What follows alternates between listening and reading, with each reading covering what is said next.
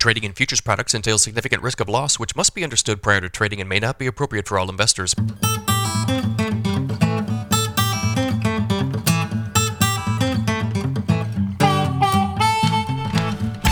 Good morning, everybody. It's Thursday, January 18th, 5:30 a.m. Central Time. Corn and soybean markets higher this morning. March corn futures up two and a quarter at 444 and a half.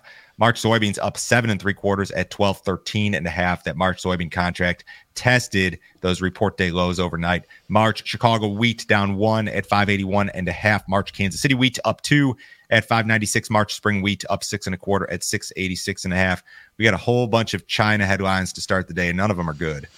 China's soybean demand is expected to decline. China is expected to import about 18.5 million tons of soybeans in the first quarter of this uh, in the first quarter of this year, down 20% from last year. At least half of those imports are slated to be U.S. soybeans. The reduction in soybean demand stems from shrinking hog numbers, poor, poor prices, high input costs, and an outbreak of African swine fever have reduced hog numbers. Uh, increased soybean inventories have also impacted demand. China imported a three year high of 99.4 million metric tons of soybeans in 2023, up 11% from 2022. So, this first quarter import number, if these analysts are correct, 18 and a half million metric tons. That would be the smallest first quarter import number since 2020. We had this chart and I updated it this morning. It's gotten worse. The crush margins on imported soybeans are very bad. Um, they've got an ample supply of soybeans and meal, and the hog numbers are declining. They're sending hogs to market early because nothing works. Um, one analyst uh, cited in this Reuters piece said this Crushers are suffering losses due to decrease in soybean meal prices. It's unlikely for them to quicken the pace of buying. Uh, further weighing on demand is Beijing's food security driven push for feed makers to lower the soy content in feed. I don't know that that's the story here. I think that's a, a maybe a secondary story. Um, for the full year, they're still talking like an increase of one or two percent in Chinese soybean imports. So USDA's got the number at 102. Uh, it was uh, just south of 101 last year that number could come down slightly. It could be maybe 100 by the end of the day. You know, if you take 2 million off of that, that's probably another 2 million you can afford to lose um, when it comes to Brazilian production, uh, something along those lines in terms of the global balance sheets. So the China situation is is not good, and I think this is this may be the, the biggest reason why the soybean market's been under pressure. This may have um, more to do with it than anything out of Brazil or Argentina, the fact that our largest soybean importer is just having a lot of problems. China's population is trending downward. Last year, China recorded about 9 million total births, a decline of more than half a million compared to the previous year. China's population dropped by 2.08 million, 08 million last year, more than twice the decline of 2022. Local governments have tried matchmaking and even cash incentives to promote births. Economic uncertainty is one of the main reasons for the decline in the number of babies. In 2023, China's GDP rose by 5.2%, slower than pre pandemic levels of over 6%. So the one child policy in China, which went from 1980 through what 2015, uh, did not work out very well. Um, in hindsight, of course, uh, China is no longer the world's most populous country. India took over uh, last year or two years ago. So this is a problem. And even um, this was the quote about the last year China had fewer than half the number of births in 2023 than it did in 2016 when they abolished the one child policy. Um, the fertility rate is one, which means uh, per one woman, she'll have one child throughout her lifetime, which is ultra low according to demographers. So this is more like not this isn't stuff that's going to move the market today, but big picture is China going to continue to increase grain imports, soybean imports every single year when they've got this population not in free fall but declining. I mean, it's just it's not a good look at all. So if you guys have not checked out our premium content, you need to do so. Joe, can you tell me about the video you put together yesterday with Brian Split? Brian was on yesterday's on every other Wednesday we do charts and the uh, the trillion dollar question question at this point. Where is the bottom in the grain markets? Uh, Brian tried to paint some uh, support areas, gave us some ideas in terms of like where is some technical support on the corn chart, the soybean chart, the wheat chart, also some worst case scenarios too. So it wasn't all uh, friendly. It's kind of uh, both sides of the argument, I guess. If you want to see the premium stuff, go to standardgrain.com. Sign up this morning. This is a $50 per month subscription. You can cancel at any time. No other fee, no other obligation. Nobody will try to sell you anything else. This is the best way to support what we're doing here, guys. We don't have any sponsors. The uh, premium subs are the only reason we're able to wake up and do the podcast and do YouTube every single morning. So check this deal out. If you guys like what we're doing um, on the podcast and on YouTube, you'll love the premium stuff. I promise. China's economy continues to face challenges. During the fourth quarter of 2023, China's GDP rose by 5.2%, falling below the expectation of 5.3%. For the full year, GDP increased by 5.2%, up from 3% in 2022, but still historically low.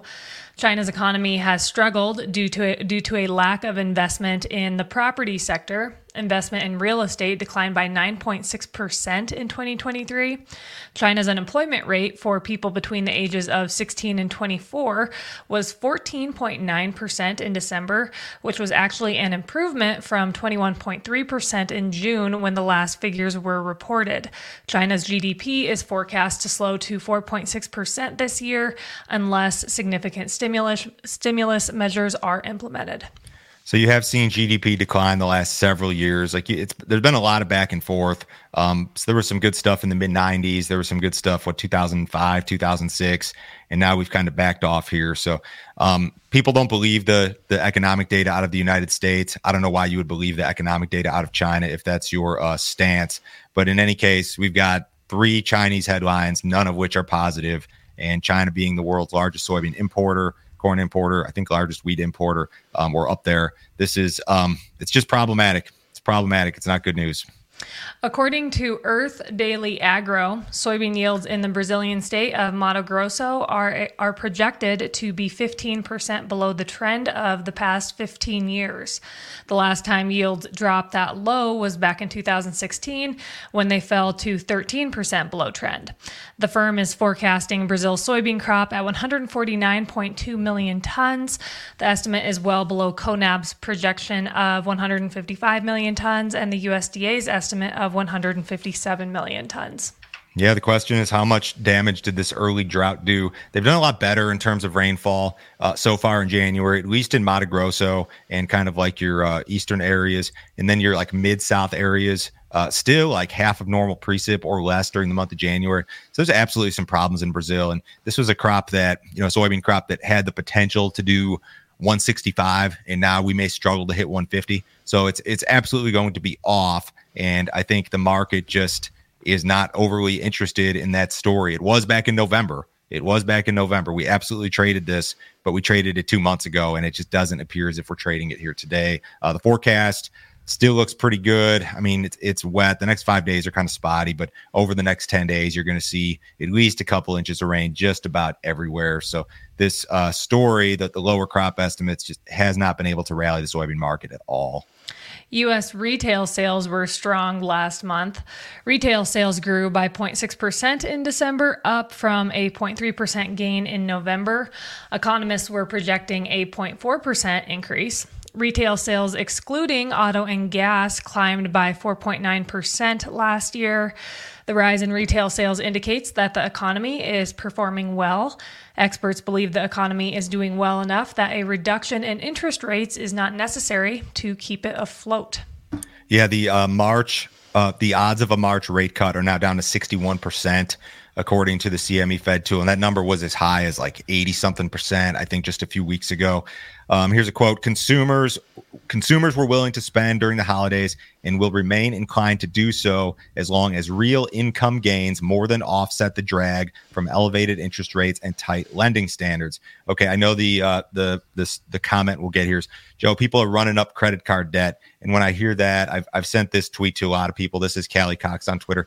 Uh, the percentage credit card debt as a percentage of total deposits is very low. So of course, credit card debt, like in a vacuum, the number, whether it's um, a trillion or two trillion or three trillion, of course it's going to go up because we've got 25%, 30 and 30% inflation over the last three years. But people have more money. People are making more money. So the, uh, the consumer credit card uh, debt story is uh, not entirely accurate. It needs to be put into context. What did cattle do yesterday? So, after a slow start, cattle futures closed higher on Wednesday. Feeder cattle futures closed an average of 83 cents higher. Live cattle futures closed an average of 45 cents higher, except for 2 cents lower in spot month in spot month February.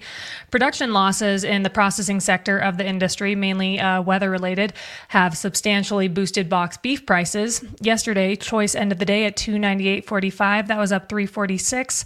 Select ended the day at 283.02. That was up 304. Outside markets on Thursday, U.S. dollars off a little bit. Stocks attempting a recovery. The S&P's up 14. The Dow's up 20 points. Bonds are flat. Crude oil's up 21 cents. And the February WTI at 72.77. Have a great day, guys. We'll talk to you on Friday.